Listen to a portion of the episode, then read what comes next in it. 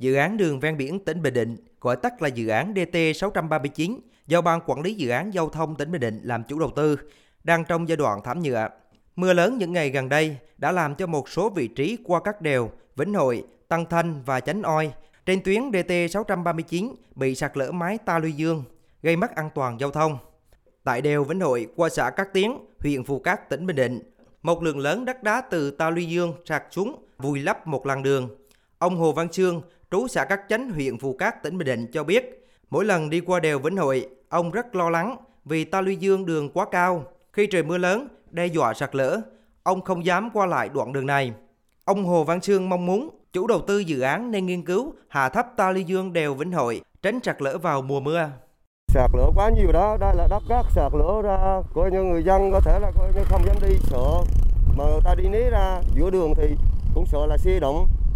Chứ đúng ra là nó là đi bên nào phải đi theo bên ấy, ta sợ đi, đi gần thì sợ đá nó lên,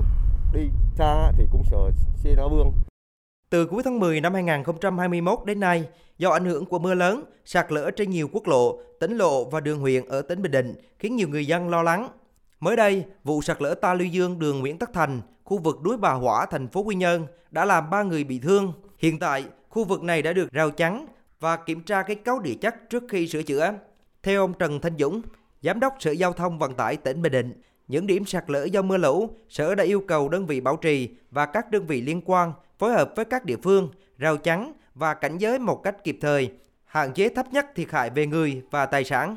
Sở cũng đã phê duyệt cái phương án thực hiện theo phương châm 4 tại chỗ và triển khai ngay cái công tác đảm bảo giao thông thông suốt gọi là bước một. Vừa rồi mưa rất lớn và rất dài cho nên việc khắc phục cũng rất là khó khăn, đặc biệt những cái đoạn sạt lở có nguy cơ cao. Trước mắt thực hiện công tác rào chắn cảnh giới, tức là không cho người qua lại sau thời gian hết mưa và thời tiết thuận lợi khẩn trương chỉ đạo các đơn vị khắc phục ngay đảm bảo giao thông thông suốt